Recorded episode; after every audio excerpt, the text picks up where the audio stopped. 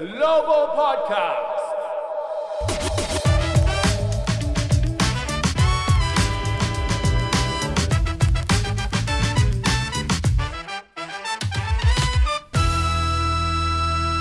Hello everyone! Wizards グローバルポッドキャストへようこそザック・イクマです2週間ほどプレーオフ版のポッドキャストをお届けしましたけどついにオフシーズン版となってしまいましたウィザーズプレーオフのファーストラウンド。第1シードのフィラデルフィア 76ers 相手に0勝3敗からホームで第4戦勝って第5戦に持ち込んだんですけど最後力尽きてしまいました、まあ、第5戦の前半は接戦だったんですけどね。でシーズンがピタッと止まってしまったので負けてから5日間経って僕は今やっと実感が湧いてきました。で、まあ、引き続き NBA のプレーオフをテレビで見て他のチームがまだ戦っているのを見ると悔しいというか、まあ、羨ましい気持ちにもなりますけど、まあ、まず八村選手にとって初プレーオフを経験できたことは大きかったですし第4戦勝てたことも大きかったですし、まあ、そもそもみんなが言っていることなんですけど4月の6日プレーオフ進出の可能性が0.6%でしたからね、まあ、そこから本当にチームはよく巻き返しました。まあ、そして今年はウィズコロナのシーズンで日々の PCR 検査やいろいろ不安もありながらブルックスヘッドコーチ曰くキャリアで一番苦労したシーズンと振り返っていましたけど選手の皆さんコーチングスタッフの皆さん本当にお疲れ様でした。さて、ウィザーズの選手やコーチはこれでオフシーズンに入りますが、日本語コンテンツチームはもちろん営業を続けていきます。えー、内容や頻度は多少変わっていきますけど、皆さん引き続きよろしくお願いします。そこで今回はシーズンラップアップということで、私のチームメイト、ウィザーズのデジタルスペシャリスト、新川亮さんをお招きして、ザックバランにいろいろ振り返れればと思っています。それでは早速インタビューです。Take a listen!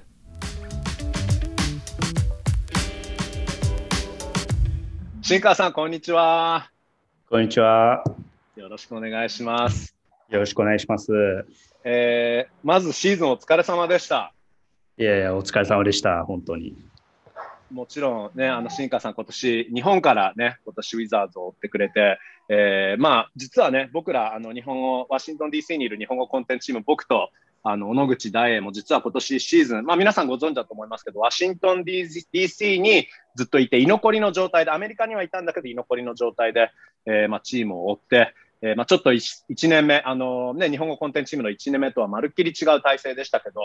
あのまず、えー、最新のニュース、ちょっと新川さんに伺いたいんですけど、えー、今日我々のツイッター、日本語ツイッターに、えー、富山市役所に八村選手のユニフォームが展示されたというニュースが載って、これはもう全部新川さんの手柄というか、ね、富山に何度も通ってくれた新川さん、えー、これはまあまず、あのー、新川さんが富山に実際にあの先日行って、全市長にチームが贈呈したものなんですよね、このユニフォームね。そうですね、まあ、本当に先ほども言っていただいた通り、あり、日本にずっといたので、日本からできることっていうのは、やっぱりあのワシントン DC にずっといると、また違ったことができるなと思ったので、まあ、その代表的な例が、まあ、この富山っていうのは、はい、えー、まあ、ジャージの贈呈だったなと思いますし、まあ、昨年11月に3人で、あの初めて富山に行った時から、まあ、できた関係性で、まあ、富山市、まあ、行政の方々とずっとやり取りを続けている中で、まあ、何ができるかっていう話をしていて、まあ、本当にあのステップバイステップなんですけれども、えーまあ、まずはあの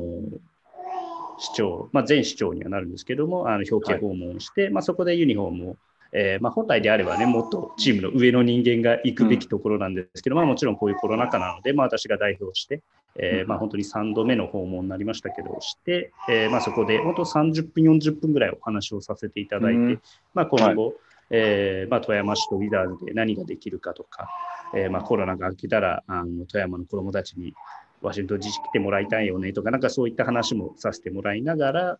えーまあ、ユニフォームを、え展示していただいて、まあ、ウィザーズとして、まあ、私としても、やはり、あの、ね、市民の皆さんが全員バスケットボールファンとか全員八村塁選手を認識しているってわけではないと思うので、なんか本当に市役所って日本の方々にとってはいろんなことを、えー、日頃あの立ち寄る場所だと思うので、そこで、あ、なんだこれとか、あウィザーズっていうチームにいるんだとか、もう本当にそんなところからあの身近に感じてもらえればなと思います。う確かに確かに。すごく立派ですよね。グラスケースに入って、そこにね、まあ、普通に市役所に入って、そこに実際に NBA 選手のサインユニフォームなんて普通置いていないし、だけど当然富山の場合もね、そこ、ね、八村選手が富山出身だから、ネイティブサンですからね、すごく大事なこのユニフォームが贈呈されて、すごく展示されて、あのかっこいいなと、嬉しいなと僕も思うんですけど、あのプラックも日本語と英語でしっかり説明も書かれていて、いいですね、なんかすごく本格的とか当たり前なんですけど。そうですね、なんか本当にもう富山、富山でやっぱりバスケットボール熱っていうのがものすごく高まっていて、うんえーまあ、2回目訪問した時もちょうど 3x3、3x3 コートが、はい、あの誕生する時で、まあ、そのオープニングイベントに行ったんですけど、やっぱりバスケットボールに対する熱を持ったあの市の関係者とかも多くて、やっぱりその方々がものすごく尽力していただいて、あの素晴らしい立派な形で展示してもらって、本当にあの嬉しいですよね。本当嬉しいですよね。あの僕らね、ビデオコンテンツ作って、それが記念になって、あ富山へ、ね、昨年11月行って、すごくあのたくさん取材をさせてもらって、みんなに協力してもらって、すごくいいものが作れたと思うんですけど、こうやって何か、あの物がそこに展示されると、それはそれでなんか、あの勝手ながら、なんか我々もちょっと貢献できてるな、なんて気分になっちゃって、すごく僕は嬉しいんですけど、あので今ちょっと、えーとバックグラウンドには、でこれはあの新川さんの new family member だと思うんですけど、ちょっとマイク拾ってるか分かんないんだけど、ちょっと聞こえるんですよね。これは、えーと、新川海君ですよね。嬉しいですよ。嬉しい。 New family member。はい。 New Wizards fan ですね。ニューウィザーズ、さすが、ちゃんともうウィザーズファンとして仕込んでるんですね。そうですね。もうプレーオフも経験しましたし。さすがさすが。おめでとうございます。えー、はい、そして、ニックスファンにならないように気をつけないとね。えー、そうですね。はい。あの、それ、まあ、あの、まずちょっとシーズンの振り返りを簡単にしたいんですけど、あの、まあ、まず、えー、ウィザーズ最終的には、まあ、今シーズン、レギュラーシーズンは借金4で、えー、プレーオフ1回戦 ,1 回戦敗退ということで、まあ、それだけを見ると、うん、まあ、チームの目標はもちろんシーズンの初め、プレーオフ進出っていうのが目標だから、目標達成とはいえ、第8シードで、あのまあ、それじゃあまだちょっとね、物足りないって思うファンもいるかもしれないですけど、まあ、でも最後23試合は17勝6敗でしたし、あのひょっとしてもっとシードが高ければ、ね、もう1回戦ぐらい進めたかもしれないですけど、えーまあ、とりあえずね、よくまず、その一番もう確か4月の6日でしたかね、えー、プレーオフに進む可能性が0.6%って言われていたところからよく巻き返して、そもそもプレーオフに勝ち進みましたけど、どういうところが新川さん的に、まずそのチームの今年の戦いぶりを見て、何が印象的でしたか？そうですね、もう本当になんかすべてが同じシーズンだったのかって思うほど、序盤と、はい、えー、まあ中盤の連勝の時と、まあ、オールスター明けでちょっとね、調子を落としたところからの、まあ、巻き返しっていう、なんか本当にアップダウンが激しかったとは思うんですけども、うん、まあ、最終的に、はい。ね、あの、まあ、もっと上行けたかもしれないって思う方々も多いかもしれないですけど、まあ、あの、本当に最初のことを思えば、えー、うん、まあ、いい形でというか、まあ、プレーオフ進出っていうところまで行けたっていうのは大きかったなと思いますし、まあ、なんか、本当に個人的に印象に残ってるのは、やっぱりウェストブルック選手のトレードのし、うん、やっぱり結構ね、はい、私たちもそれなりに1、2時間ぐらい前にあの、ね、連絡を受けて、そのコンテンツどうするかとかっていう話し合いをしますけど、結構もうね、すべ、てが急だったので、はいはい、私ももうその日はあのオフだから何もないなと思って外出しようしてた時に、うん、あの2時間後に発表するからみたいな、あの連絡が来て、あやばいやばいってなって、あの準備しなきゃって言って、なんかもう近くのカフェに入ってあのやってる仕事をしてたのを覚え出しますけど、やっぱりあれからね、あのどうなるかって、まあ、特にウィザーズにとってはアイコニックなジョン・ウォール選手。が、まあ、やっぱりあの、まあ、チームから離れるっていうことになって、いろいろね、賛否両論もその時はあったと思うんですけれども、うん、まあ、そこからやっぱりあの彼が、ウェストブルック選手が、まあ、チームの中に溶け込んでいって、もうね、すぐにチームのリーダー的な存在になっても、でまあ、コンテンツ的にはやはりもうトリプルダブルの記録をずっと追いかけるっていうことも、まあ、ありましたし、はい、本当になんかあのそのトレードが象徴しているかのような、本当にいろんな波のあるシーズンだったのかなってのは思います、ね。うん、確かに確かに。ね、今振り返ると、あのトレードの日とかもそうですけど、その前はね、ちょっとトレードがあるかもって噂はあったから、うん、あのー、でもね、すぐその後、やっぱり公式の記者会見とかで、いや、それはでも起きないってことでしたから、だから、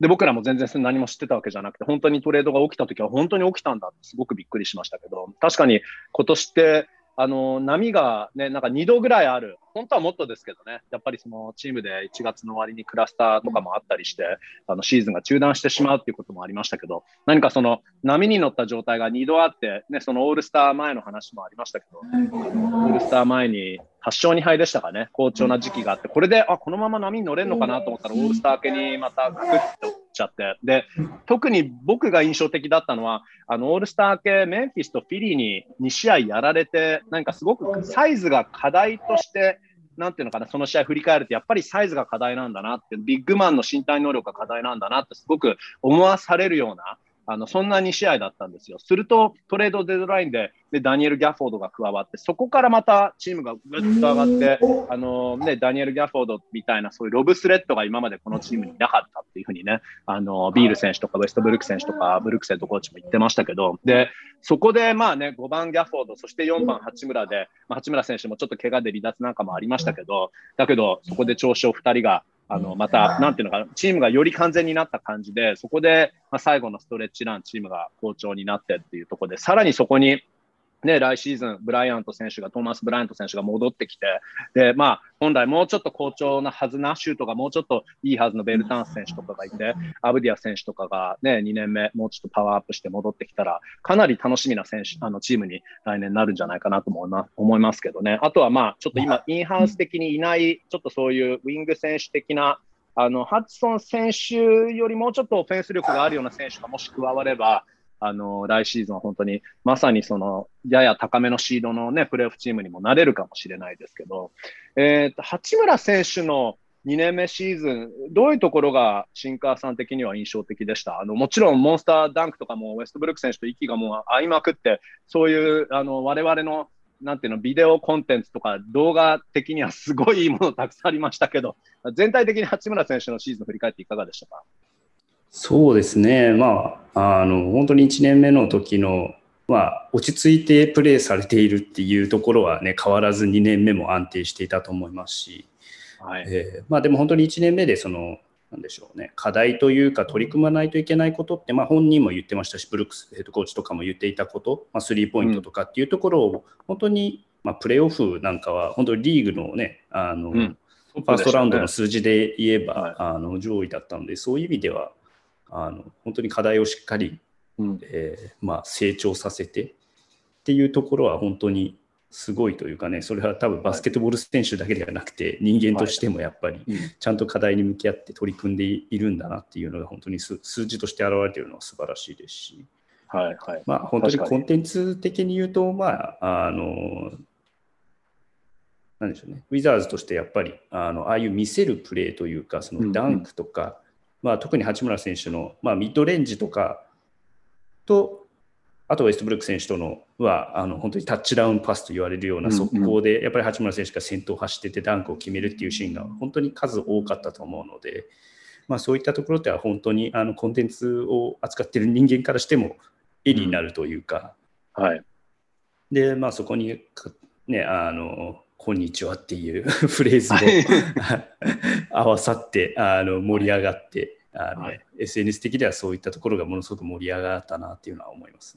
確かにね、ジャスティン・カッチャーさんのこんにちはダンクコール、もしくは ラジオのデーブ・ジョンソンさんの It's there! It is there! 素晴らしい。あれはもうちょっと3とかにね、あの使われるコールですけど、本当に確かに、あの、新川さんおっしゃる通りで、八村選手のあのオフの課題、前のオフの課題っていうのがやっぱりその3っていうのは一つの課題でしたから、そこでじゃあ率がものすごく今年上がったかっていうと、まだそこまでではないかもしれないですけど、だけど、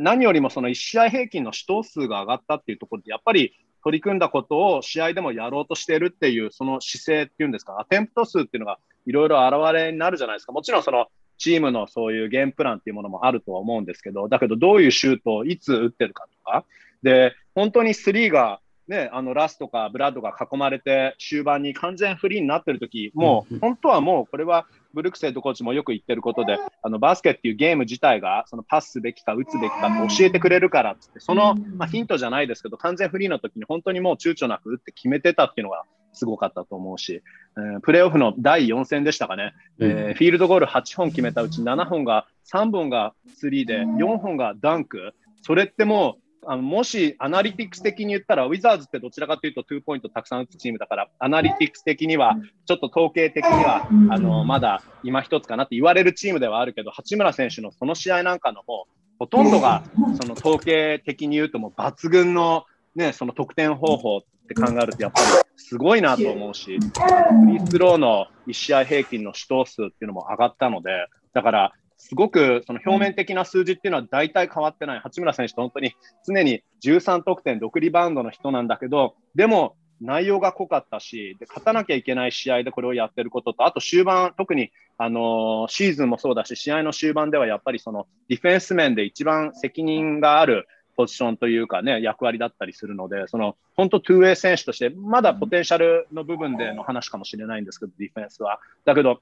やっぱりすごい選手なんだなって改めて感じたし、あの2年目でこれだけできるもんなんだなって、他のやっぱりあの全体9位ルーキーとかを見ても、その1年目、2年目、ここまで成功してるかってそこまでいないですし、すごいなと思うし、ただ、それでも何かまだ全部出し切ってないような気がするっていうか、これは勝手に僕が言ってるんですけど、おそらくあの奥田あの中学校の時のね、坂本コーチも言ってたことが、八村選手って何か走ってる時もすごく楽に走ってるように見えるから、努力してないように見えるって言うんですけど、本当に、まあもちろん努力はしてるんでしょうけど、何かすごく全てを楽にやってるように見えるから、あの、これってもしかしてペース配分してるんじゃないかなとかと思って、それ考えると、ああ、これやっぱり十数年できる選手なんだなって、もう本当に改めて感じるし、やっぱりやっぱそこですね。なんか自分は、なんか常に、もちろん常に100%やることが仕事なんだけど、そのやっぱりペース配分っていうことも大事だと思うし、100%じゃないんじゃないかって、これ90%ぐらいでやってんじゃないかなとか、あのー、思ったりしますね。だから、本当すごいなと僕は思います。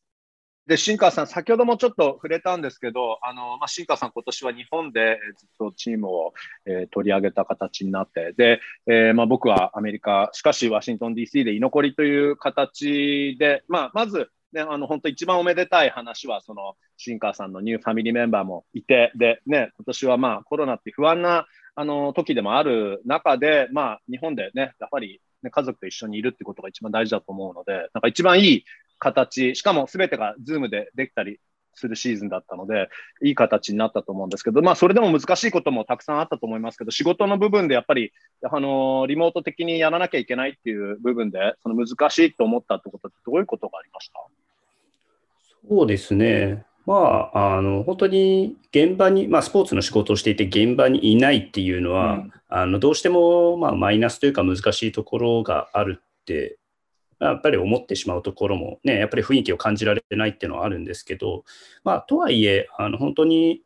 まあ、ウィザーズ、まあ、本当にザクさん、エダイ君をはじめ、ウィザーズのみんながあの自分の状況を理解してくれて、もう本当に仕事をやりやすいようにあの環境を整えてくれたので、まあ、正直、そんなにあの、うん、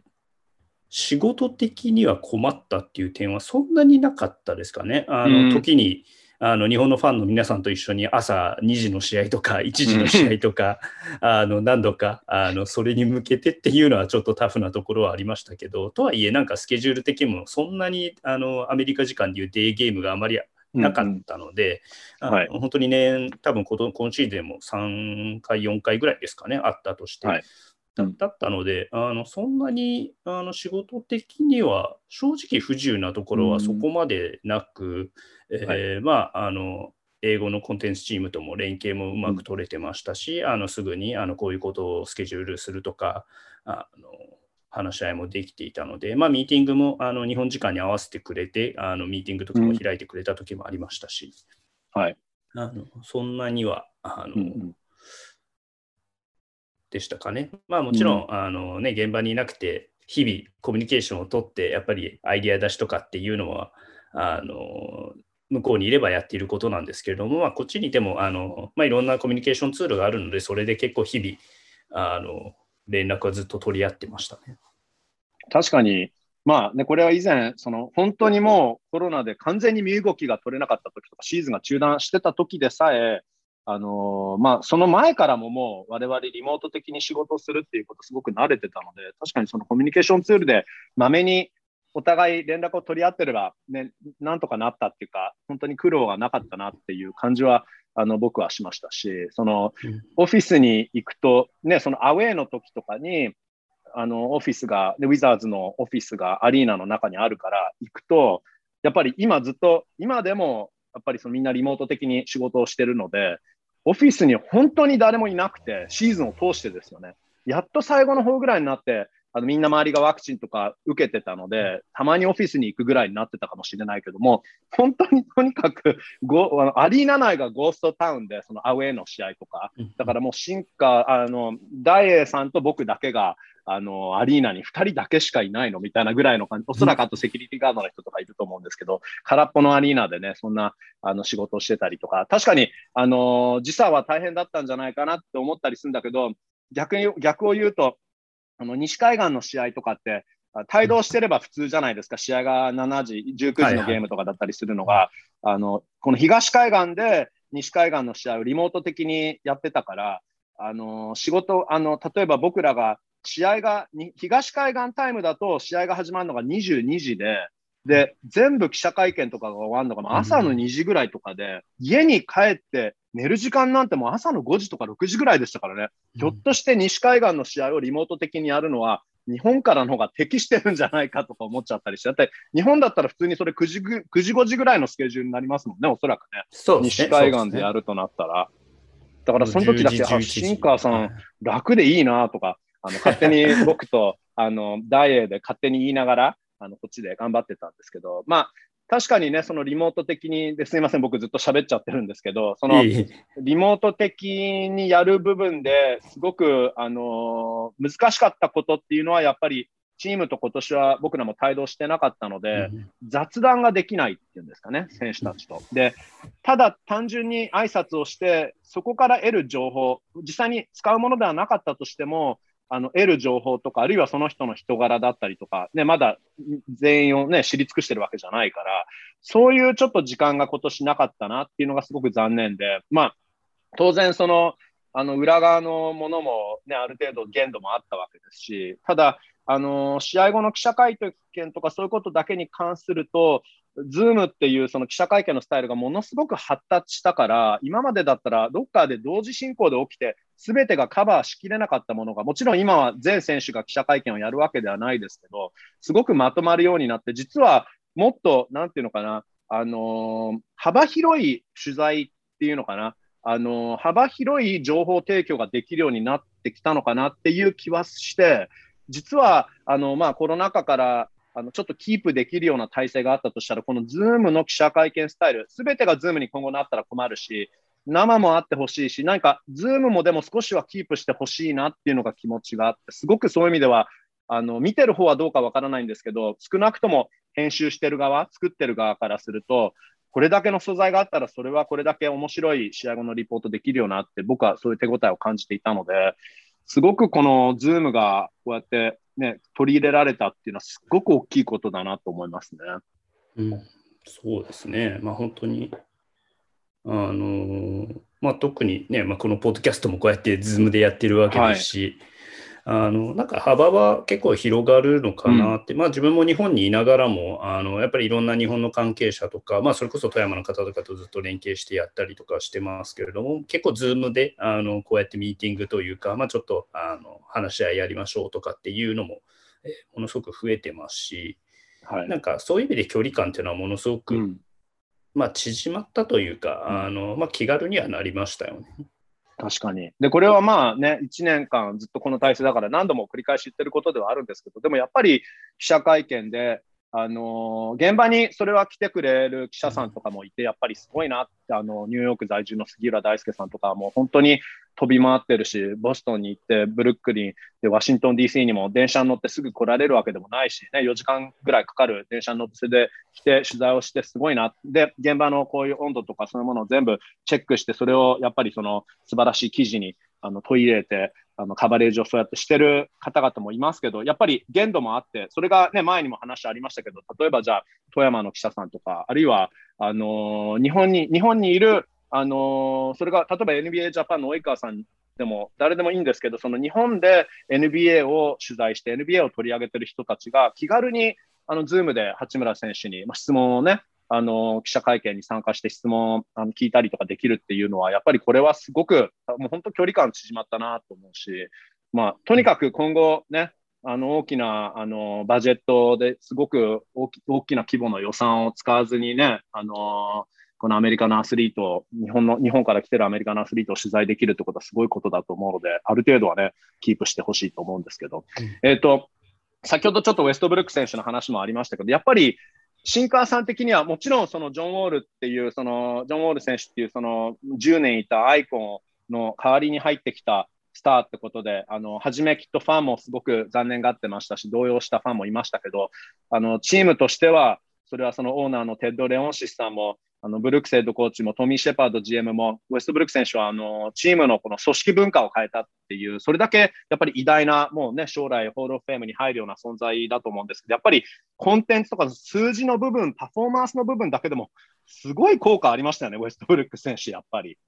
そうですね、あのまあ、一 NBA ファンとして、まあ、ウェストブルック選手って、まあね、あの人気あるんだなっていうふうに本当客観的に見ていて、まあ、どれだけそのコンテンツパワーがあるかっていうのは、ね、まあ、正直あの、ねまあ、アメリカだけじゃなくてアジアでも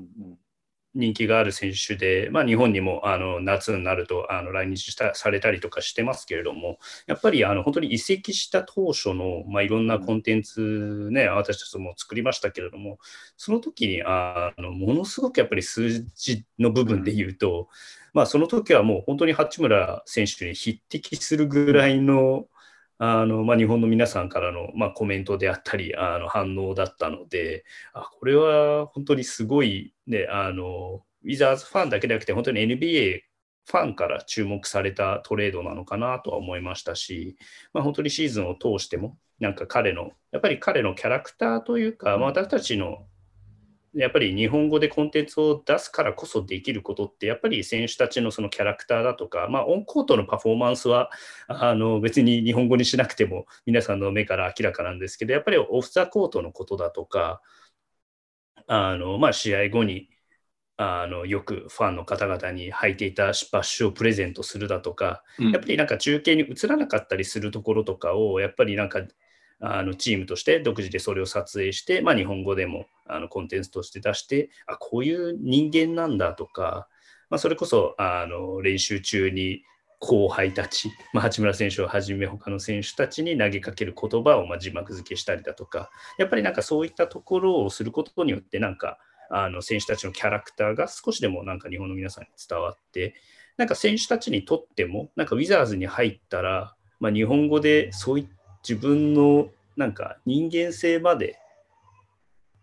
発信してくれるんだってなると、うん、なんか選手にとってもある意味、マーケティングをまあ勝手にやってくれるって言ったらあれですけど、まあ、本来であれば多分選手たちがね、あの自分たちが海外で自分を売り込むってなると、やっぱりそういうエージェンシーに入ってそういったところが多分ローカライゼーションとかやっていくと思うんですけど、うん、なんかウィザーズに入ったらそれをチームがやってやるよっていうのは、なんかウィザーズとしてのなんかカラーとしても、なんか今後、うんあのまあ、それで選手が、ね、入るとかっていうわけではないと思いますけど、なんかプラスアルファとしてチームがそういったことを提供できるっていうのは、なんか選手にとって、まあ、どちらかというと選手のマネジメントにとってはなんか魅力的なのかなっていうのは、あの思いましたし、なんか私たち日本語コンテンツチームにとっても、ただただ八村選手のことを報じるだけではなくて、なんかそういったことにつながるのかなと思います。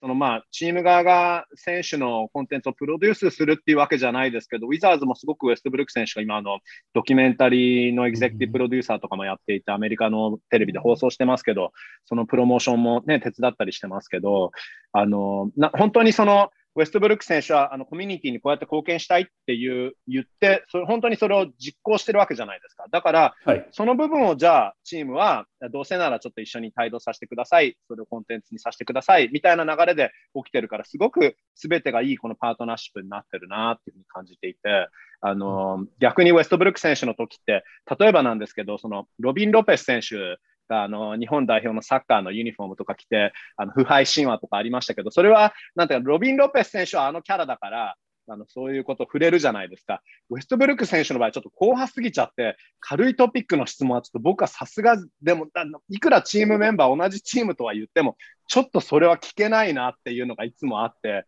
あのー、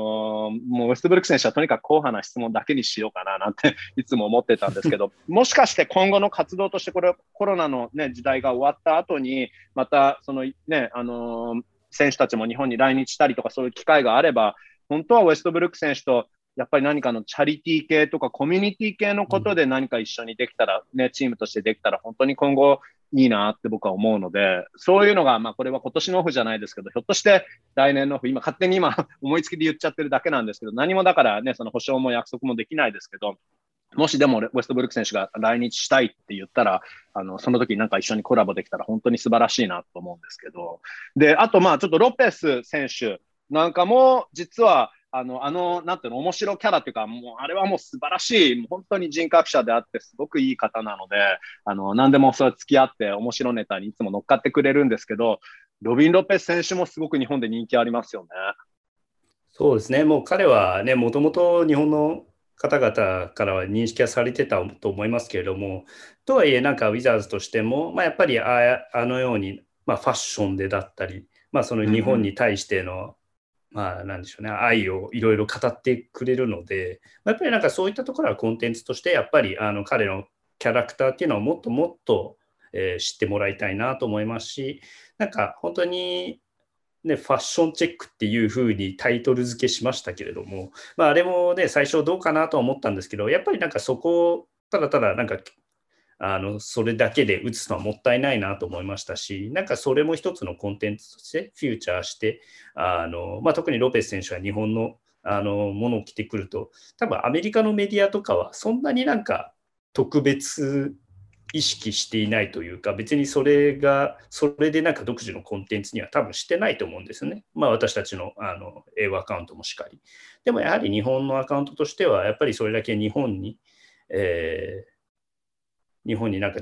あの愛着を持ったこんあの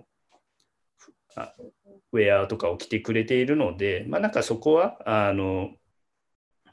なんか日本のファンの皆さんとも共有できる空間にしたいなっていうのは、うん、あの思いましたね。はい、うん。あのファンからすると、この人、ただのマニアックじゃないかみたいな、そういう反応もあって、でも、そこまで気さくな人っていうか、そこまであとは彼ってもうなんか趣味がもうたくさんあるし、ね、本持ってだってアリーナ入りするじゃないですか。今時、はい、本別に本読むのはいいことだけど、なんて言うんですか、もう今はもうみんな iPad とか携帯とか持って入るのが、本持ってアリーナ入りするし、あの、ね、せっかくだから日本のこういうグッズとかウェアとかいっぱいあるから、それをテーマにして、あの、スターティング5をやってみましょうなんて、そんな企画ありましたけど、まさか僕、あの、じゃあこのね、その T シャツで選んだこのスターティング5、このチームを、あの、指揮を取るヘッドコーチ誰っていう、こんなの完全な、あの、仕込んでた質問じゃなくて、僕がとっさに思いついた質問とかをぶつけても、いや、これは、あの、マライア・キャリーの T シャツがヘッドコーチだとか、何か気が利く、なんていうのか、とにかく頭の回転が速いというか、あの、訳していて、えー、楽しい部分でもあるんですけど、実はその彼のその訳しちゃってるから、あの結局、なんていうの、もともとの英語の言葉がわ言葉がわからないかもしれないんです。彼の選ぶ単語っていうんですか、もう、やっぱりさすがスタンフォードっていうか、もう本当、やっぱりね、西のハーバードって言われてますから、なんていうんですかね、その選ぶ単語のレベル、あの、類語でもっとシンプルな言葉、選べるのかもしれないけど、的確な言葉を必ず選ぶし、これ選ぶかみたいな、そういう言葉も多いし、実はロペス選手の僕が聞いてて面白いのは、おそらく誰よりも短くコメントをまとめられるんですね。僕がきっとその真逆なんですけど、何かを聞くじゃないですか。で、その時に話し出して、すごくワクワクしたあの記者会見とか試合後とか話し出してくれて、あ、これ、あの、30秒、1分ぐらいの答えになるのかなと思って、なんかすごく勢いよく喋り出すと、10秒ぐらいで終わっちゃうんです。で、あれ？っていう、あれなんか欠けてないとか思うと、実はその10秒で全部簡潔に全部がまとめられるっていうか、それだけやっぱりこの人天才なんだなっていうのはすごく感じましたけど、あの、まあ、彼のね、ジャパン愛っていうのがすごくこのチームで今年知ることができて、そして必ずブルックをいじってくれても最高でしたね。いや、もう本当に、まあ、ロペス選手しっかり、まあ、ボンガ選手も、あの、アニメのコンテンツに。協力していただきましたけど、はい、まあ、やっぱりああやって、なんか、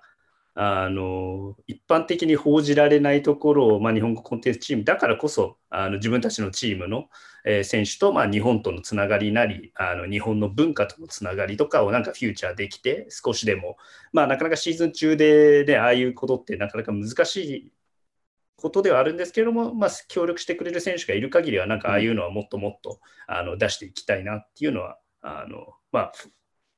見ていても面白いですし、なんか増えてい確かに。いか、ね、あのああいうのなんかきっかけにしていきたいですよね。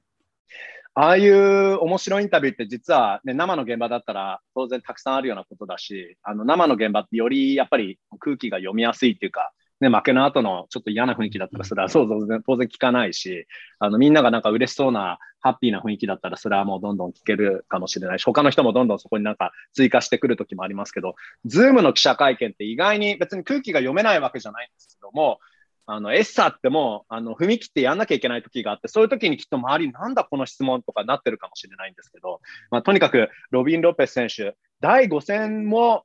香川さんの背番号10のユニフォーム着てアリーナ入りしたんですよね。で、僕その時に、あ、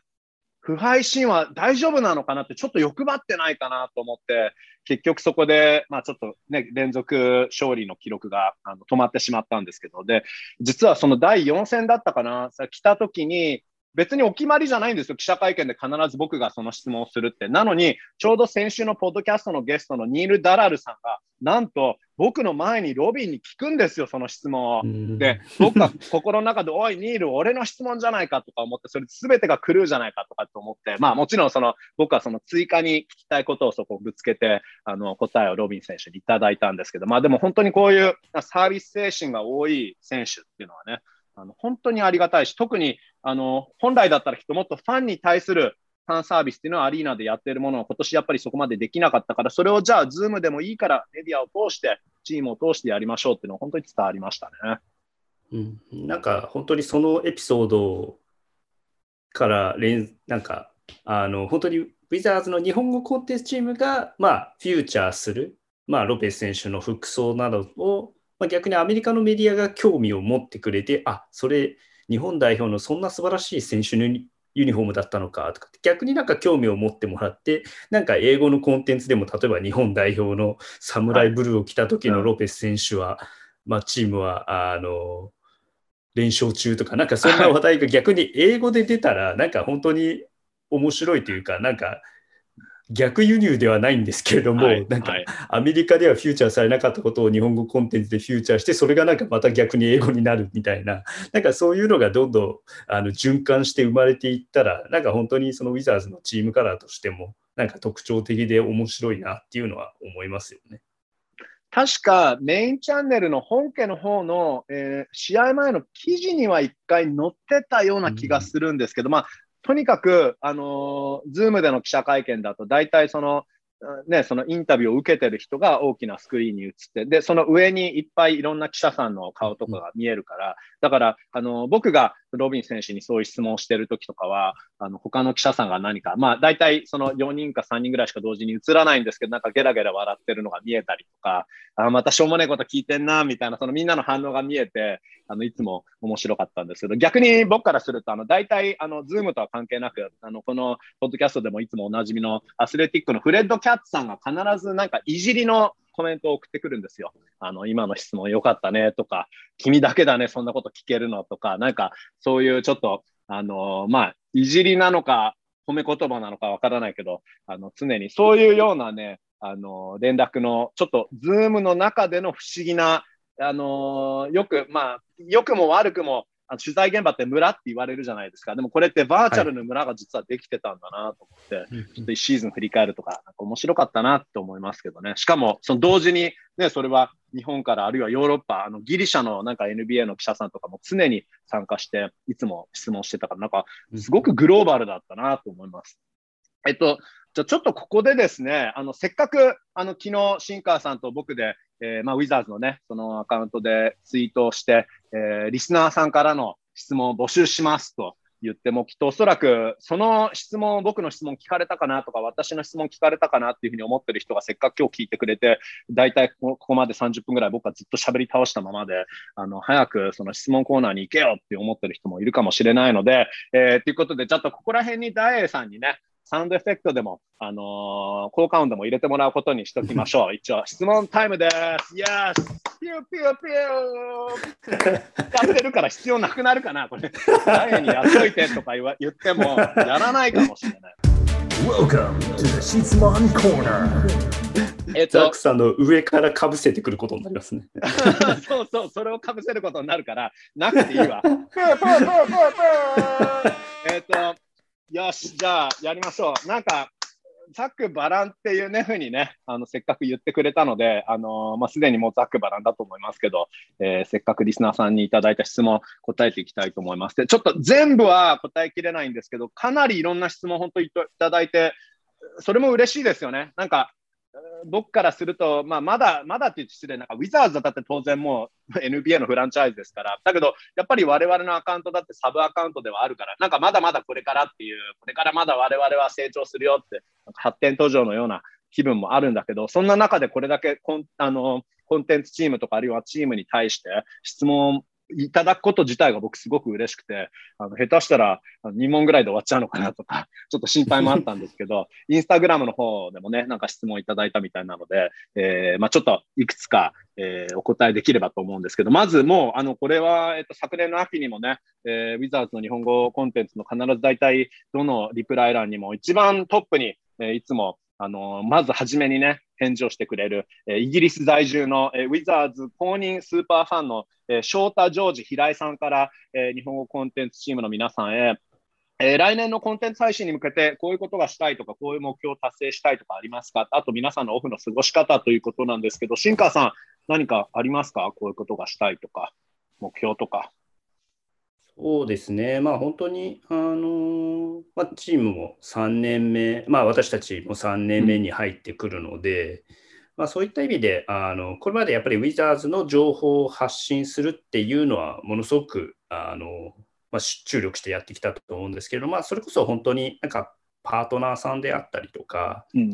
まあ、あの今年はちょっと富山ともうあのいくつか投稿にもつながってますけれども、なんかそういう巻き込んで、いろんな人を巻き込んで、うん、あのより多くの人たちにあのつ広げていくっていうことは、なんかもっともっとできればなっていうのはありますね。まあ、やはりバスケットボールファンや、まあ、ウィザーズファンの方々っていうのはあの結構あのありがたいことに見ていただいているとは思うんですけど、なんかこれからはやっぱり本当にそのバスケの輪を、NBA の輪を広げていくっていうことを、なんかもっともっといろんな形であのできたらいいなと思うので、まあ、そこは本当にあの今後ご協力いただくとか一緒に何かやってみよう、うん、コラボしてみようとかっていうのが、まあ、もちろんそういうスポンサーとかの枠組みとかいろいろ制限はあるかもしれないんですけどもなんか本当にバスケの文化をもっともっと広げていこうとか盛り上げていこうっていう観点からなんかそういった方々がいればあのぜひなんか一緒にコラボとかもっともっとしていきたいなっていうのは思いますね。ですよね。何かまあ、バ今だとバーチャルになっちゃうんですけど、本当はなんかライブイベントみたいなものをやりたくなっちゃうぐらいだし、あのもちろんね、ツイッターを通して知り合った皆さんとか、そのファンの皆さんとかとのそういう関係っていう中でも、実際に、ね、生で会ってみたいなと思うこともあったりするし、うん、この、ね、質問してくれた翔太さんなんか本当にもうスーパーファンだからイギリスからあの昨シーズンですけど、ウィザーズにあの観戦に来て、で、実際に会ったんですよ。で、会って試合後に あの飲みに行ったりとかもして、別にそれはなんかイベントでも何でもなく、ただ友達としてあの飲みに行ったんですけど、だけど、あのー、本当はね、なんか実際に会って、あのウィザーズの楽しみとか、ああだこうだ言えたらそれは本当に楽しいなとかと思うし、まあそれはちょっとね、コロナ禍が終わった後の話にはなるかもしれないんですけど、まあでも本当にコロナが明けて、で、また NBA のこの取材体制がどうなるかっていうところもわからないので、あの、まあポジティブに見るとしたら、あのその中でどういうふうに今度はまた広げられるのかなとか、あの取材体制がまたどう変わるかって僕は楽しみにしてるんですけど、あと、新川さんは、あの、今、日本ですけど、え、あの、大阪？実家の大阪、東京にも、東京にお住まいだけど、実家大阪でしたっけ？そうですね。まあ、ちょっと子供のこととかもあって、まあ、大阪にいますけれども。はい、はい、はい。まあそうですね。まあオフの過ごし方っていう観点で言うと、うん、まあスポーツ関係で働いてる人たちはみんなそうだとは思うんですけど、なんかそんなにオンとオフの差っていうのが、はい、まあ、試合があるかないかっていうところはもちろん大きいん。ですけれども、うん、まあなんか今後に向けて何をやっていくかとか、なんかそういうプランニングとかに関しては、なんかそんなにね、大きな差がなかったりとか、逆にあのオフだからこそ、あの周りの方々も時間あるだろうと思っていただいて、うん、あの結構連絡、はい、あのオフ本当にオフになってから結構連絡いただいて、あの来年に向けてこれどうですかねとかっていうご相談とかも結構いただくので、はい、なんかそういった意味では、あのまあ、試合はもちろんないんですけれども、なんかそういうプランニングだとか、なんか今後に向けてっていう話し合いとかは、あのオフでも継続的に続いていますし、まあ、我々コンテンツチームとしても、あのオフもこのアカウントはと急に止まるわけではないので、はい、あのまあ、それこそオリンピックですとか、ドラフトですとか、まあ、FA、あの FA 市場が始まったら、まあ、いろんな動きとかも出てきたら、まあ、それ、その都度、コンテンツは出していくと思いますので、はい。そう、ね、まあ、そういった意味では、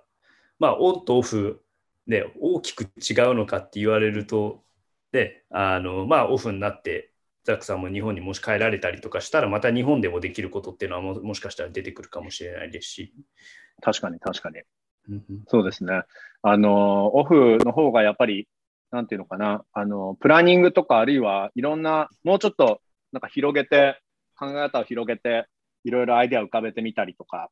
アイデアがいいから実現するわけでもないし、あるいは自分がいいアイデアだと思っても周りが面白くないとか思っちゃったら始まらないから、だけどそういうプロセスが今度は始まる時間なのかなって、シーズン中の方が逆に、なんていうのかな、もうコンテンツ明確じゃないですか。もう試合前リポート、試合後リポートとか、あるいはもう取れるインタビューとか、そういうふうになってくるから、実は、あの、むしろシーズン中は、ね、センスじゃないんだけど、だけど、どちらかというと、そんなにどういうコンテンツにしたらいいかなとか、そういうことをそこまで考えるよりかは、もう、あの単純に日程を乗り切れるようにあの体のケアをするみたいな選手みたいなことを言ってるけど、本当にあのそっちの方が大事なのかなっていう感じしましたけど、で僕も実は来週の中旬ぐらいかな、に日本に戻る予定ではあるので、でえー、っとまあ、シーズンがまた9月ににあると思いますけど、その来シーズンの初めまで僕は日本でまたこのリモート的にウィザーズを取り上げていく形になると思うんですけど、で、大英さんも、えー、日本に行くみたいなんですけど、どうやらなんかセルビア経由で行くとかなんかね、アーティストですよね。セルビアに友人がいるからとかって、あのー、すごくマニアックでいいなと思って、ちょっと羨ましいですけどね、セルビアに行ってから日本に行くって言ってますからね。まあ、ちょっとその辺詳しいことはわからないんですけど、えー、次の質問いきましょうか。えっと、ニュルさん。えー、っと、これは僕だな、きっと。皆さんはワシントン DC 付近に、えー、大量発生した17年ゼミ、17年セミは見ましたかと。えー、っと、確かに、えっとね、大量、日本ってセミ多いじゃないですか、そもそも。だからなんかね、はいはい、アメリカですごい大騒ぎして、ニュースでも大騒ぎしてるし、確かに、その誰にそのセミの話、セケイダーズとかって言うと、みんな、Oh man! とか言って、17 year cicadas とかってみんなすごく大げさに言ってるんだけど、あの日本にいる、ね、セミに慣れてるから、なんかそんなにいっぱいいるっていうイメージじゃないんですけど、確かに先日ちょっと郊外に行って、その森みたいなちょっととこに行ったら、すごいあのセミの鳴き声で、で、うん、あやっぱそういう今年は違うんだなっていう友達も、あだからこれが今年このセミなのよとかって言ってた、そうなんだってちょっとそんな話してたんですけど、ただ、なあのね、鳴き方が全然違うんですよ。日本ってミーミーミーミーミーって鳴くのが、こっちはただギーギーとかなんかガーとかね、泣いてるだけで全然セミっぽくなくて、あの、僕はその、その17年ゼミによるこの日本で感じるような情緒っていうものは感じないですね。アメリカのセミをけなすわけじゃないんですけど、とにかく、はい、セミの方がいいのかなと、えー、勝手に思ってます。うん、えー、っと、次、全然これ、こんなのどうしようもない情報ですね。すいませんね、皆さん。えっと、今トークさんからいただいた質問で、これもちょっと僕への質問で、ザックさんに質問、以前のポッドキャストでラスが大好きとおっしゃっていましたけど、チームに、えー、ラスが加入してどんな気分でしたか？あの、確かに僕以前の、これ昨シーズンのポッドキャストで、ラッセル・ウェストブルック選手のそのなんか向きになったプレーが大好きだって言ってて、確か、ま、ヒューストンの時の1年でしたけど、本当にま今年も何回か見せてくれましたけど、そこから飛んだらダンクは無理だろっていうようなところから飛んで、やっぱりダンクが決まらなかったんですよ。で、そういうプレー見て、ああ、でもやっぱりこの人、向きになったプレー、これはいいよなと思って、本当にそしたらまさかウィザーズに来ると思わないじゃないですか。だから嬉しかったし、びっくりしたし、で、あのー、まあ、正直でもね、今年はコロナの影響で近くでは取材ができていないので、その、ズームを通して知り合うことしかできてないんですけど、ただ、ズームで、あのー、ラス選手にさっきそのね、いかに硬派かっていう話をしましたけど、ズームで話を聞くときって、やっぱり、その、聞く側もちゃんと気合を入れて聞かないと、ちょっとラス選手に怒られるんじゃないかって、ラス先輩にちょっと怒られるんじゃないかって、ちょっとね、いい意味での危機感があるんですよ、やっぱ記者って。だから、なんかみんなすごくシャキッと質問ができて、自分も、だから、あの、ちょっとラスさんに、ね、質問したときはいつもなんかシャキッとして、してたつもりではあるんですけど、あで、で、一回ちょっとこれ前にこのポッドキャストでこのエピソードのしゃこと喋ったんですけど、あの、なぜか自分がそのズームで記者会見やってるとき、チーム関係者だからだと思うんですけど、その他の記者会見の参加者みたいに、そのボタンで手を挙げることができるんですよ、他の人って。自分はなぜかできないんですよ。だから、その広報さんに、あ、僕質問ありますっていうふうにメッセージを送って、それで、あ、じゃあ、ザックどうぞ、質問どうぞっていうふうに振られるんですよ。なんだけど、それが、あの、ちょうど打った時がちょっと遅くて、で、ダスの記者会見がもう終わりそうで、で僕はそこで出しゃばって言ったんですよ。すいません、ダス質問があるんですけどっていうのは、その広報さんからの OK がもらってなかったんだけど、出しゃばって言ったんですよ。そしたらダスが、あのー、第三者のように、ラスはもう終わった。ラスの記者会見終わりね。とか言って、彼が言ってて、それで、いや、ごめん、本当にごめんなさい。ちょっと僕、2秒遅れたんです。謎、意味不明の説明をしたんですよ、そこで。とっさに何を思いついたかってよくわかんないんだけど、だって、ボタンが押せないなんて説明できないじゃないですか、そこで。急いで。だから、ごめんなさい、ラス、僕、2秒遅れちゃったんですって、本当に意味不明の説明をしたら、ラスが、うん、2秒不明、あ、2秒遅かったのね。分かった、質問が良かったら答えてあげるよっていうふうに答えてくれて、で、僕がまあ、あの、ルイ選手について第4クォーターどうやってその活躍維持するもんなんですかって若手選手はどうやったら第4クォーターにもそれまでの活躍維持できますかみたいな感じの質問をしたら、あのその質問は良かったらしく、OK らしく、あのに答えてくれたんですよね。そのそその瞬間、あの僕がそれ答えをいただいた瞬間に、ティンティンティンって電話にあいろんな人からメッセージをいただいて、それが例えばアスレチックのフレッドさんとかが、あなんかちょっと記者会見で暴れてるねとか言って、あのそんなコメントが来たりして、だけどまあとにかく僕はなんていうのかな、まだ実際にはその目の前で会った挨拶もできてないんですけど、まあバーチャル的には何度も挨拶してるし、あのー、会話させてもらってるんですけど、本当にラッ選手っていうのがなんか周りをシャキッとさせる存在なんだなっていうのをすごく感じますね。まあとにかくすごくこのチームに来ても嬉しいし、あのー、なんていうかみんなちょっと違う自覚を持って仕事しなさいっていうのがもう彼からもうメディアにみんなに伝わってきますね。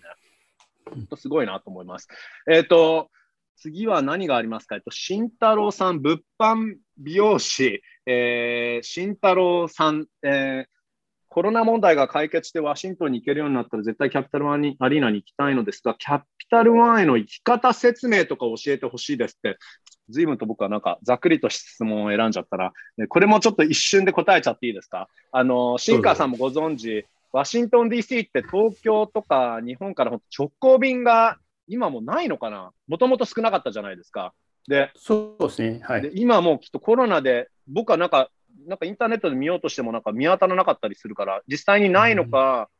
少ないのか、まあ、とにかく、ちょっと東京から来るのが面倒じゃないですか、はっきり言うと。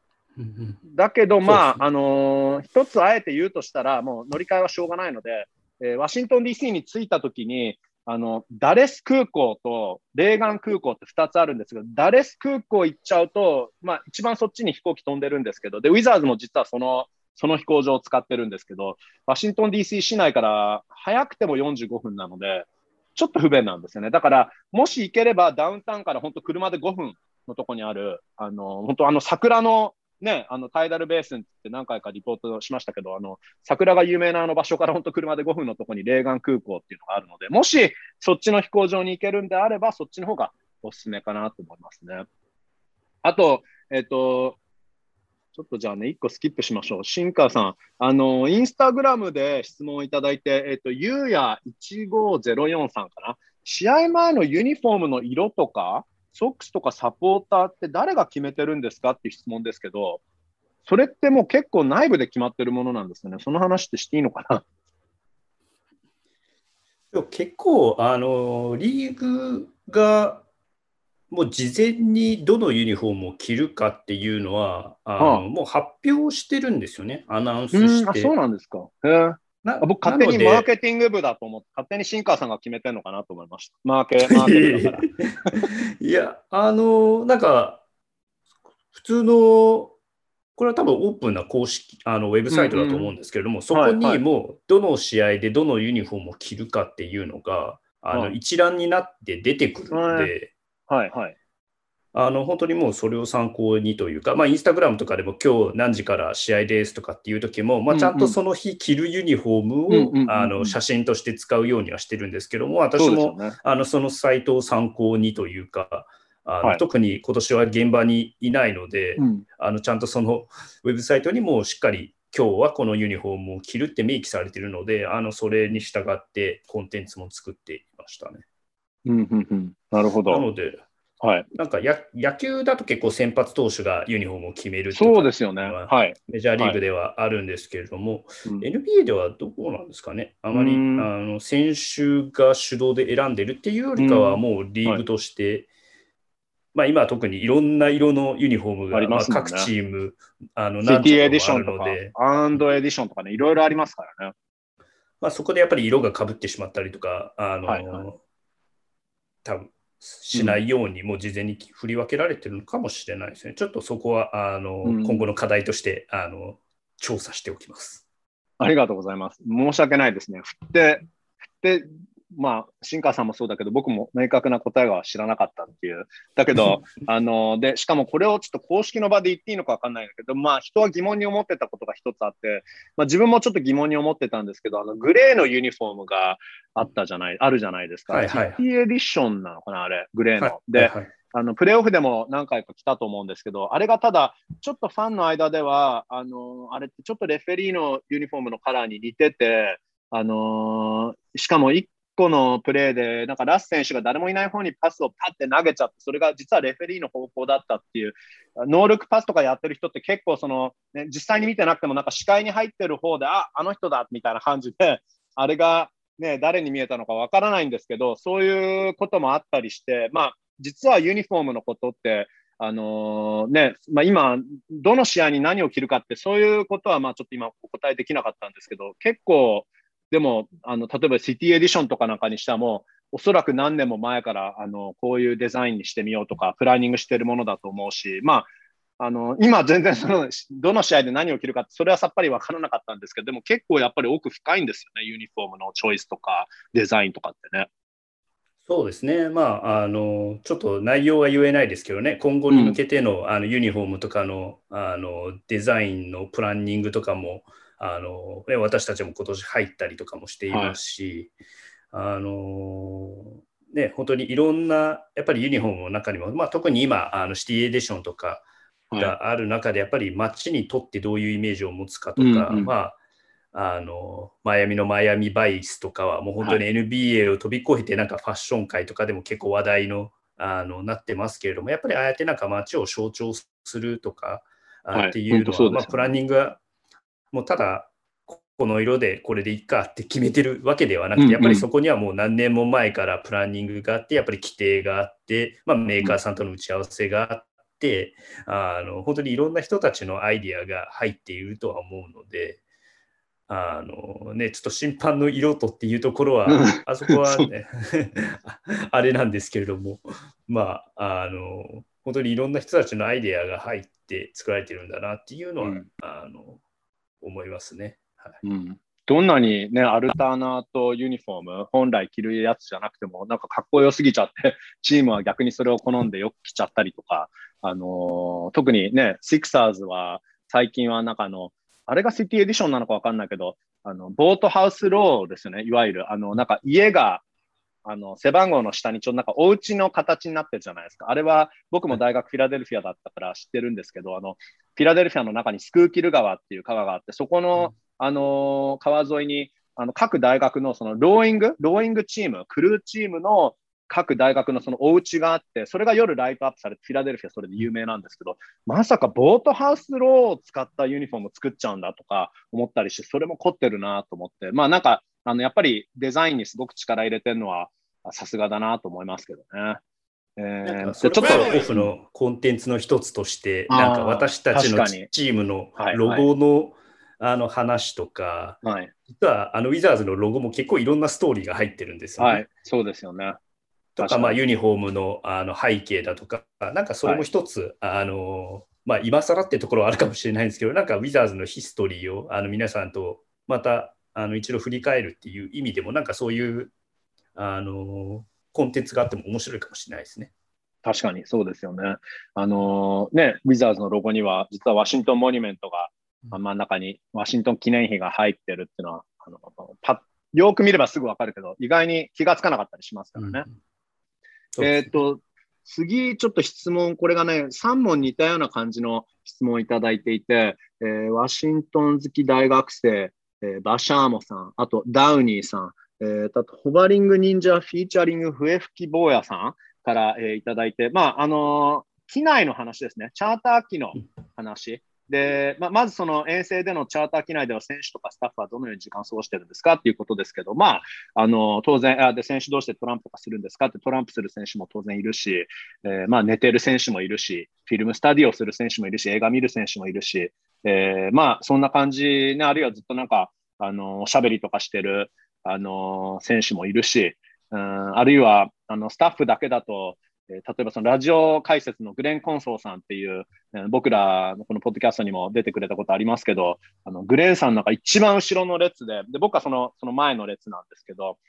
もう本当にずっと喋ってんですよね。全然いいんですけど、面白い話で、あのー、一昔前ってボストン大学で、あのリック・ピティーノさんが初めて NCA のコーチになった時のもとで、初ポイントガード、スタメンのポイントガードだったから、もうなんか話がすごく面白いんですけども、マニアックな話で。もうだから70年代、80年代、90年代、0、10年代って、もうずっとこの50年間、ずっともうその時代のバスケに、その時代に当てはまるストーリーがあるから、もうすべてが面白いんだけど、本当にもうグレンさんなんかも5時間とかのフライトでもずっと喋ってるから、すごいなと思って。山でもこれがだから転職なのかなとか思いますけど、だから、まあ、そうやって喋ってる人もいますし、きっと僕もあのずっとダイエに喋ってるんだと思いますけど、で、あと、えっと、あとはまあ、その、選手は隣り合って座ってるのかとか、えーと、席割りは固定なのかとか、そういうことをダウニーさん質問してるんですけど、まあ、飛行機は単純に3つのセクションに分かれていて、前に選手がいて、真ん中にコーチがいて、で後ろにスタッフ、僕とかもあの帯同してたと、今年は帯同しなかったんですけど、いて、であの選手によっては隣に、まあ、隣に選手が座っている席もあれば、ちなみにこれ全部チャーター機はビジネスクラスの、あの、なんていうの、あの、感じに席が、あの、組まれてるので、片側2席、片側また、もう片側2席みたいな感じで、全席がまあビジネスクラスっぽくなってるんですけど、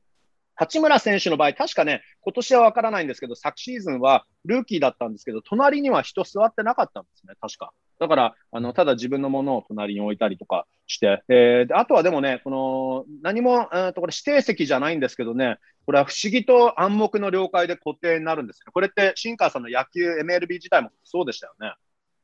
そうですね、もうやっぱりベテランというか、チームの中で長い選手、うん、まあ、あのキャリアが長い選手が、えーまあ、席が決まってて、ルーキーはやっぱり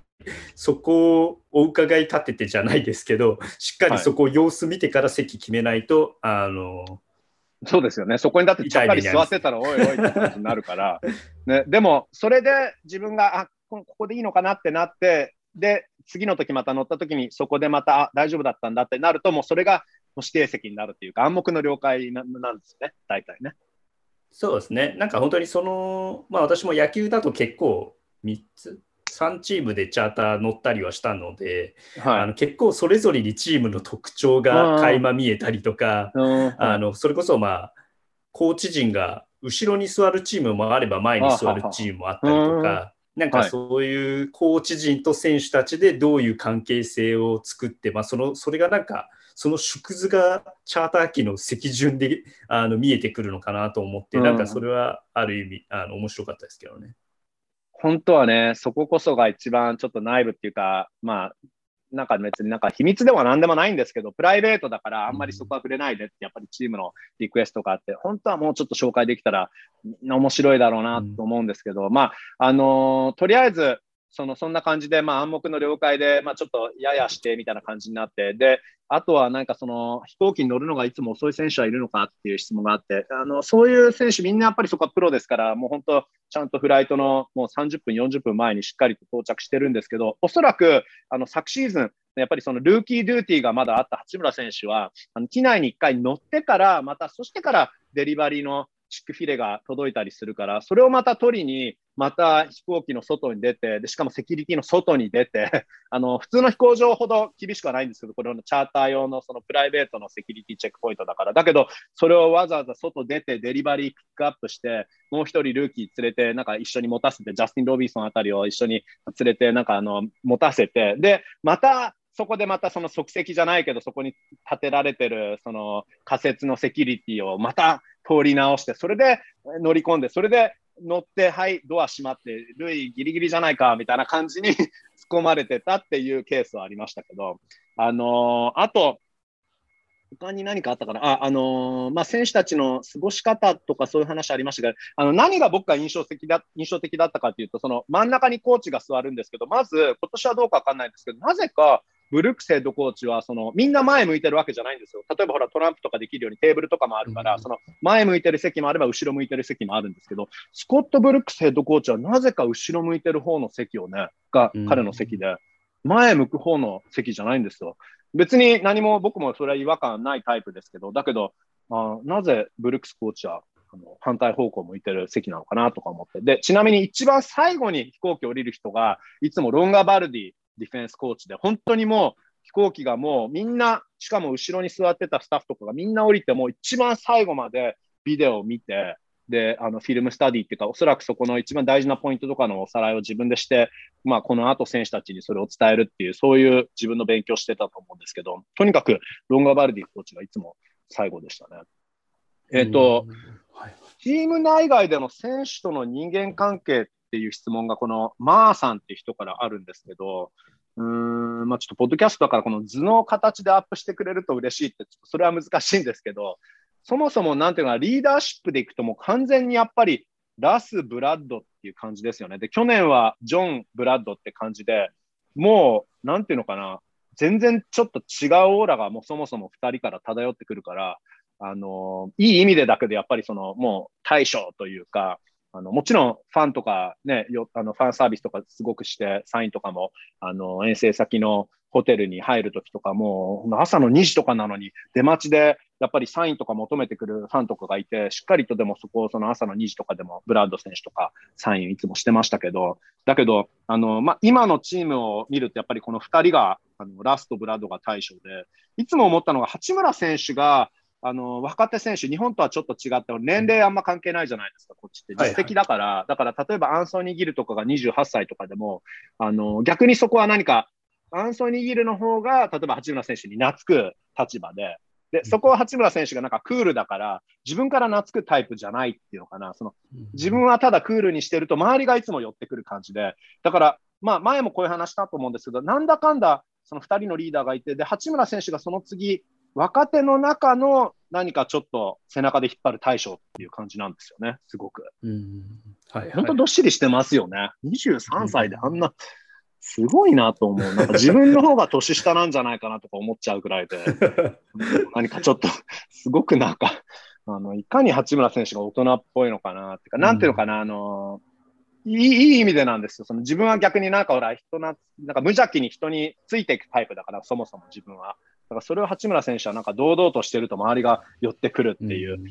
僕はそういうカリスマ生まれた時からないからわからないんですけど、なんか羨ましいなと思います。えっと、これ、えっ、とね、シーズン終盤にアリーナに、えこれは、えっ、と、ふがし 3000A グラグミカンパニーさんですね、えー、からいただいた質問で、その日本人の割合はどれくらいだったんですかっていうことなんですけど、えーまあ、今年はね、その一番最後の2試合っていうのは観客動員が50%まで上げられて1万人以上のファンが入って、まあでも、どうですかね。なんか何パーセントっていうとすごく少なく感じちゃうんですけど、まあ必ず3、40人、4、50人ぐらいの日本人のファンはアリーナに来てるかなっていう、どうでした？まあもうちょっとパンデミックの前になっちゃうかもしれないですけど、新川さんが、あのー、例えば昨年の2月ぐらいですか、アリーナとか歩き回った時とか、やっぱり、まあ、多ければね、100人とかいるかもしれないけど、うん、数十人はいつもいた感じですよね、なんかイメージからすると、日本人のファンの方。そうですね。なんか日本から本当にいらっしゃった方とあのチームストアで鉢合わせしたりとかっていうことも、はい、本当スーツケース持ってそのまま来ましたっていう方もいたりとか、はい、まあ単純にあのワシントン DC 付近とか、まあ、米国に在住している人で、まあ、ワシントン DC に来たっていう方々もあの日本人の方でいましたし、そうですね、まあ、何人っていうのは難しいですけれども、ね、あの試合前には昨年はあの、うんうん、日本人のファンの方を中心に。はい、あの写真も撮っていましたし、やっぱりあの、まあ、私が合流したのも2月頃でしたけど、あのザックさんと一緒にいろいろ回っている時とかでも、やっぱり、ね、うん、多くの日本人の方、あ、ザックさんだ、撮ってくださいとかっていう。あね、それを撮ってもらうためにみたいな、なんか撮ってもらうのを楽しみにしてましたとかいましたからね。だからあれを、ああいう様子を見てると、なんか結構、肌感覚ですけど、あの、うん、結構いいらっしゃったのかなっていうのは思ってましたし、うんうん、はい、そうですね、なんかあの、自分もアリーナが、まあ、結局は事務所というかオフィスがアリーナなので、うんうん、あのまあ、ナイトゲームの時とか昼ランチあのちょっと外出たりとか、まあ、ちょっとコーヒー買いに行こうと思って外出たりとかするともう本当に試合まだアリーナが開く3時間前とかでも結構あのやっぱり日本の方って多分で前日入りしたりだとかあの数日間前に来てたりとかすると思うので結構なんかアリーナの付近を、うん、あの歩かれてたりだとかそれこそチームショップにいらっしゃったりだとかっていう様子はなんか結構印象としては多かったので、うん、なんかやっぱりそういう風景が来年もまたあの戻ってくるといいなっていうのは思いますよね。本当にそう思いますね。で、あの実は僕結構驚いたのが、あの一人でいらしてるファンの方とかも結構いて、うん、で、あの、まあ、まず勇気あるなとか、でもまあ僕も一人旅とかしたことあるので、あの、なんとなくはわかるんですけど、だけど、あの、そういう時って特に知らないとこで、僕も本当に若い頃一人で、あの、ヨーロッパ、まあ、あの、人と会ったりとかもしたんだけど、一人になっちゃった時もあったりして、そういう時ってちょっと2日間ぐらい、ちょっと寂しくもなるんですよね。なんだけど、うん、あのそういう時に、あの、あ、あの、カナダから来たの？とか、なんかちょっとその、何か接点があると、ちょっとすぐ仲良くなれるじゃないですか。で、まあ、それが別にそのために、あの、キャピタルアリーナ、ウィザーズの試合見に来たんだっていうファンの方、当然なんだけど、でも、あの、一人様の、なんかファンの方がいらしてて、それでも、あの他になんか一人で来てる人とかもいたりするので、あまあ、その人たちをどうつなげるかわからないけど、だけど、あの、結構、そういうなんか一人でも、あの、やっぱり見たいんだなと思う人もいたし、そういう人たちがもしちょっとなんか、お互い、ね、あ、僕も一人なんですなんてなって、すごく一緒に観戦できたらそれも楽しいんじゃないかななんてね、思ったりしますけど、観戦は席は決まっちゃってるけど、例えばもしかして、あの、試合後に一杯とかね。で、うん、あの、ちょっとそれに関して質問が、あの、実は、えっ、と、千鶴早香さん、早坂さんからインスタグラムでいただいていて、えっ、と、試合後に飲めるところは近くにありますかっていう質問で、えっ、と、ステープルセンターの周りにはあるけど、オラクルにはなかったっていうふうに、オラクルの時は、あのね、オークランドですからね、バートに乗ってあの地下鉄でサンフランシスコに行かなきゃいけなかったって書いてあったんですけど、確かにあのキャピタルワンアリーナはもうワシントン DC のダウンタウンなので、えー、周りにたくさんレストランもバーもありますし、ね、あとルーフトップのバーとかもあるし、あのー、まあ、ワシントン DC は別に決しておしゃれな街って言い方はどうかわからない渋い街ですよね。だけど、そうですあのー、なんていうの、外から見ると、なんかただすごく大きな建物で、あれ、この店やってんのかなと思ったりするような、ちょっと中が雰囲気がちょっとね、あの照明が暗かったりして分かりにくいんだけど、実際に中入ると、あの活気あるお店とかたくさんありますからね。だから、うん、あのまあ、アリーナの隣にはクライズっていう大きなスポーツバーもありますし、あのそこはきっと夜遅くまでやってるし、まあまあね、あの全然試合後とか遊びに行く場所はいっぱいあると思いますけど、あと、あそういえばさっきね、あのどうやって行ったら、どっかこの飛行場はやめてこの飛行場の方がいいですよなんつってお勧めしてましたけど、あの、てっちんさんからえー、質問で、その八村選手の応援に DC に行きたいのですが、観光プラス観戦のプランの例をいくつか教えてほしいと、えー、DC プラスニューヨークで5泊7日くらいですっていうことで、まあ、ちょっと具体的には言えないんだけど、そのいやもしかしてこっちの方が正解で、あのー、まあ、せっかもしせっかくアメリカの東海岸にいらっしゃるなら皆さんがあのニューヨークにやっぱりね、行くべき場所だとは思うので、だからもしかして東京から直行でニューヨークに入って、で、その間にワシントン DC はまあ2泊3日とかにして、で、あの、その間に1試合ウィザーズ戦を挟むとか、あるいはまあ、ホッケーのキャピタルズとかがね、もやってれば、もう1試合観戦するとか、そういうのはありかなと思って、ニューヨーク DC 間っていうのは、あの、アムトラックっていう電車で、まあ、3時間半、早ければ3時間のやつあるのかな。でも3時間半から4時間くらいなんですけど、まあでも、それはそれでなんかアメリカの東海岸の、あのー、まあなんかずっと森の中を走ってるようなそんなイメージですけど、たまに海が見えたりとか、川とかかな。まあとにかくその、あの、眺めがそんなすごくいいわけじゃないですけど、あの、アメリカのこういう東海岸をちょっと電車の旅っていうのも間に挟んでいい、あの旅になるんじゃないかななんて思ったりしますけどね。えー、あとじゃあちょっともう一問だけきあのお答えして、それで、ちょっとね、もう実は結構、あの、ポッドキャストも、いつももっと短いポッドキャストにしなきゃいけないなって、それはいつも僕課題点なのが、いつもあの長くなってしまって、実は1問目のあの質問いただいた翔太さんが、ポッドキャストはもっと短い方がいいんじゃないですかとか言ってくれたのに反して僕はどうしてもそこが何かあの短くできないっていうちょっと悪い癖があるんですけど、えっと、K2 アカウントさんっていう人なのかな？えっと、ワシントンの街を普通に歩いていたら選手にばったり会ったりできますかって質問で、シンカーさんって去年いた時ってばったり会ったりとかしました？ウィザーズの選手か、あるいはもしかして他のアスリートとか。去年はそういう機会はなかったですかね、記憶的に。はい、なんか普通に街中で、なんか、うん、あのーそうですね。なんか、アウェイの選手とかもね、結構多分歩いて、うんうん、どちらかというと朝散歩してたりとかはすると思うんですけど、はいはい、そうですね。野球の時は結構ありましたけどね。うん、うん、まあ、昨年はちょっといた期間も、まあ、あのね、2月にゴールして3月にシーズン中断してしまったので、うんうん、確かに、確かに。短かった、ね、あんまり、そういった場面はな、記憶上はないですかね。うんうん。ちなみにアウェイの NBA 選手だったら、これはちょっとここだけの内緒の情報って言っても、もう今言っちゃいますけど、ホテルは言わないけど、あのおそらく確かほとんど相手チームのホテルってジョージタウンのホテルだと思うんですね。だから、もしジョージタウンに、あのワシントン DC に皆さんいらっしゃった時に、もしジョージタウンに泊まられるようなことあったら、ひょっとしてね、あのおしゃれな街ですから、そこでアウェイの選手とばったりとかあるかもしれないけど、僕は今年、あのアレックス・レン、アレックス・レン選手が、あの途中加入で、あのーはいはい、まあ、アリーナのすぐ近くのマンションに住んでたので、で選手によっては、なんていうのかな、あのー、長期契約とかしてる選手とか、ビール選手とかも郊外にね、あの、お家があって住んでたりとか、あの、八村選手も、うんまあ、距離で言うと、まあ、アリーナよりっていうか、どちらかというと、あのー、まあ、チームの練習場とアリーナの間ぐらいのエリアがあるんですけど、どちらかというとあの野球のナショナルズのあのチームの球場の近くに住んでるみたいなんですけど、だけど、まあね、だからってはナショナルズ戦を見に行って八村選手にばったりはあるかわからないけど、でもあの僕はとにかくアレックス・レーン選手と、あと去年クリスチオーザ選手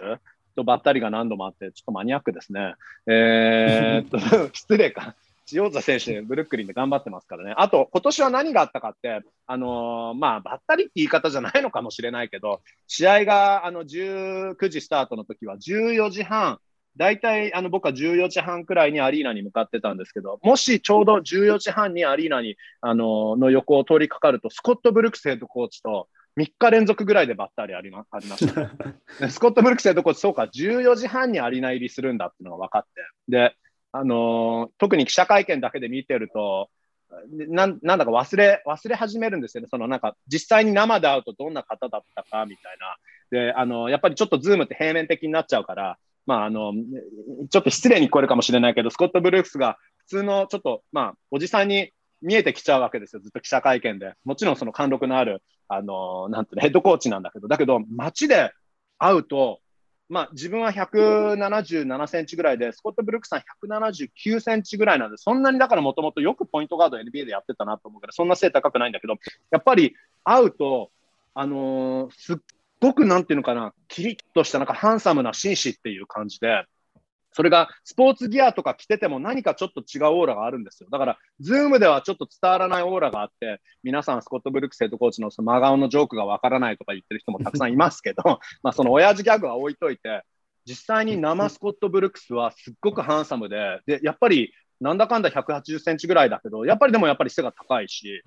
あのー、かっこいい人なんだなって。で、ダイエーもいつも言ってますね。なんかダイエーはよくわかんないけど、あの人腕がでかいよねとか言って、腕か？みたいな、僕はそこに食いついてないんだけど、だけど何かいつもすごくやっぱり、あの、ハンサムな紳士なんだなっていうのを僕はスコット・ブルックさん生に、生で会うといつも感じましたけどね。これで、えー、質問の答えになったかわからないんですけど、全然答えになってないな。しかも今日なんか、あのー、共同通信の山脇明子さん、昨日あの素晴らしい記事をね、またその八村選手について書かれて、それを、ね、我々のツイッターでもちょっとリツイートさせてもらいましたけど、あのー、山脇さんが今日はなんか、質問を受けたまわって面白そうですねとか言ってんだけど、結局僕がどうでもいい情報をただ あの皆さんに伝えてるだけに終わっちゃってる気がして、いやー、これ申し訳ないな。すみません。どうにかこれはあの最後のクロージングでまとめるしかないですね。えー、はい。ということで、最後の30分はもう僕がずっと喋り倒しただけですね。すみません、新川さん。いえいえいえ、もうね、皆さんの興味はやっぱりアメリカのこととか、ワシントン DC 付近にはなってくると思うので、はい、まあそのあたりは、あの、今年ずっといらっしゃったザックさんの 方が適任だと思うので はい。他に何かあるかな？一つ言うと、ワシントン DC って気候が大体東京とほぼ同じって僕は思ってるんですよ。前誰かに伝えたとき、うん、宇都宮ぐらいかなって言ったんですよ。なぜなら、ちょっと冬は東京より寒いから。だけど、あの夏とか今はもう実はすごく暑いし、まあ、梅雨なんかはもちろんないわけですから、ずっとこの日、あのね、最高気温が31、2度ぐらいの天気がこうやって続いて、で、まあ、ちょっと僕はおとといあのビアガーデンに行く機会があったんですけど、あのやっぱりスペースがすごくあるところだから、本当に何かちょっとビアガーデン、あのまあ、そこは、その時は1箇所だけだったんです。他のところもちょっと通りかかったりして、ワシントン DC これビアガーデンいっぱいあるよ。面白いなと思って。しかも、すべてクラフトビールとかがすっごくあの種類が豊富なので、全然これバスケと関係ない話になっちゃいますけど、あのクラフトビール好きの方にはワシントン DC、まあアメリカ全体かもしれないけど、ワシントン DC もおすすめですね。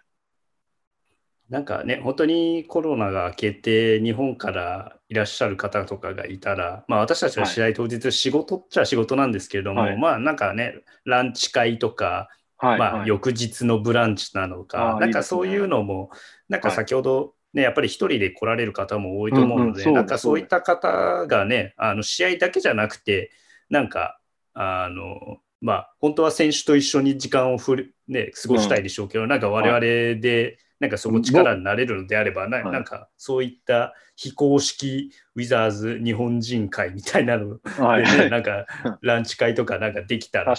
面白いなと思いますよね。本当にそうですね。あの、僕らで良ければですけどね。うん、あのそうですね。スペシャルゲスト、八村選手はちょっと来てくれないと思います。試合の後はきっと、ちゃんと休まなきゃいけないですから。うん、だけど、あの本当にまさにバックトゥバックじゃなければ、なんか、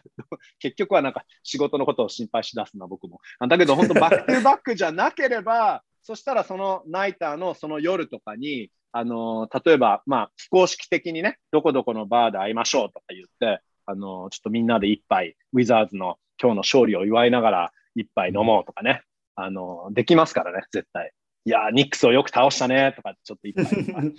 シクサーズよく倒したね、セルティックスよく倒したね、一杯みたいな。ね。全部勝利を想定して言ってることですけど、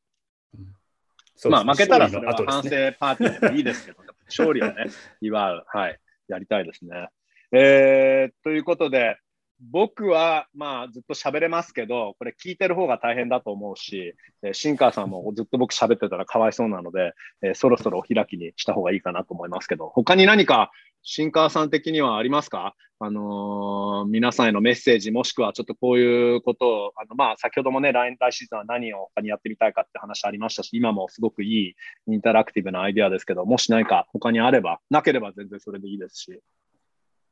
そうですね、まあ、本当に今シーズン、多くの方々にフォローいただいて、あのコメント、リプライとかもいろいろしていただいて、大変ありがたかったですし、まあ、なんか来年も、えー、まあ来年と言わずにオフも継続的にあの先ほども言いましたけど続けていくのであの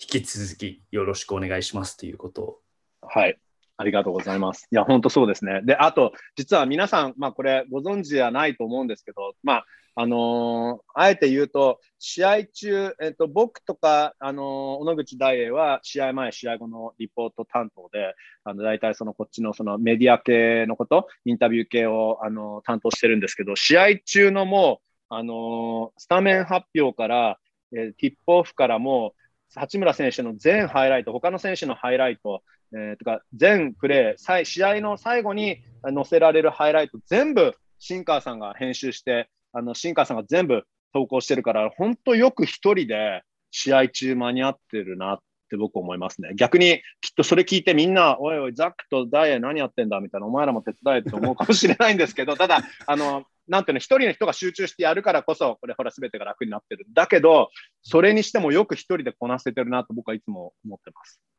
いいもう本当に、あの、ね、ちょっと今年は一日、あの、休んじゃいましたけれども。ああ、いえ。いやいや、いや休んでないじゃないですか。だって、カイ君が誕生って言って、なんか、い僕がハーフタイムにシンカーさんの代わりに一つ何か載せた以外はいましたもんね。大丈夫ですね。奥さんに怒られてないですね。大丈夫ですね。あの、控え室でやってましたね。控え室？すごい。すごい。控え室で。ちょうどね、あの、それこそ、生まれましたって言って見るタイミングと結構試合が終わるタイミングが多分、ほぼ、ね、そんなに差がなかったので、まあ、それがね、はい、クリッパー戦で劇的な勝利だったんで、はいはい、ものすごく自分としてはあの試合は結構印象に、ほとんど見てない、見てないというか、ライブでは見れなかったんですけど、はいはい、印象には残ってますね。すごいマルチタスカーですね。まあ、あの、それは奥様に怒られない程度で、ね、ご家族に支障がない程度で、えー、引き続きよろしくお願いします。はい、えっと、まあ、あの、はい、新川さん、今日はじゃあありがとうございました。また、あの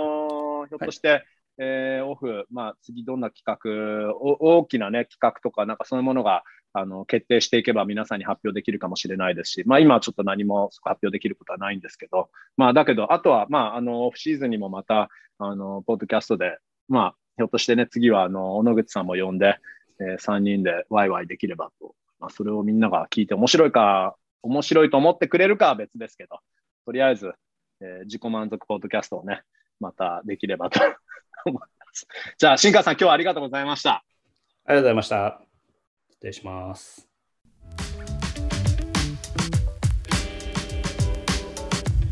はい、えー、という新川さんでしたけど、ほとんど最後、ずっとか、僕が喋り倒してしまいました。失礼いたしました。えー、で、リスナーさんの皆さん、たくさんの質問ありがとうございました。全く役に立たない答えだったかもしれませんけど、えー、まあ、でもやはりチャーター機がどうなっているか興味を持っている方がたくさんいましたね。で、まさすがに撮影はできないんですけど、誰かに機内の図を書いてもらえれば、もっとイメージが湧くんじゃないかなと思います。ね、MQ さん。もしもし？えそして、えー、いずれワシントン DC で観戦を検討している方、いつでも気軽に我々のアカウントにつぶやいていただければ、まあ、ちゃんと これもお答えできるかわからないんですけど、何かのヘルプになれればと思っています。えー、というか、本当に観戦にいらした方の八村塁ファンクラブ用の写真を試合前に撮らせていただき、で、試合後は一緒に勝利の一杯ができたら最高ですよね。そんな日を楽しみにしています。それではとりあえず今日はここでフィニッシュです。皆さん、ウィザーズを引き続きよろしくお願いします。Thanks for listening to the Wizards Global Podcast. Bye for now.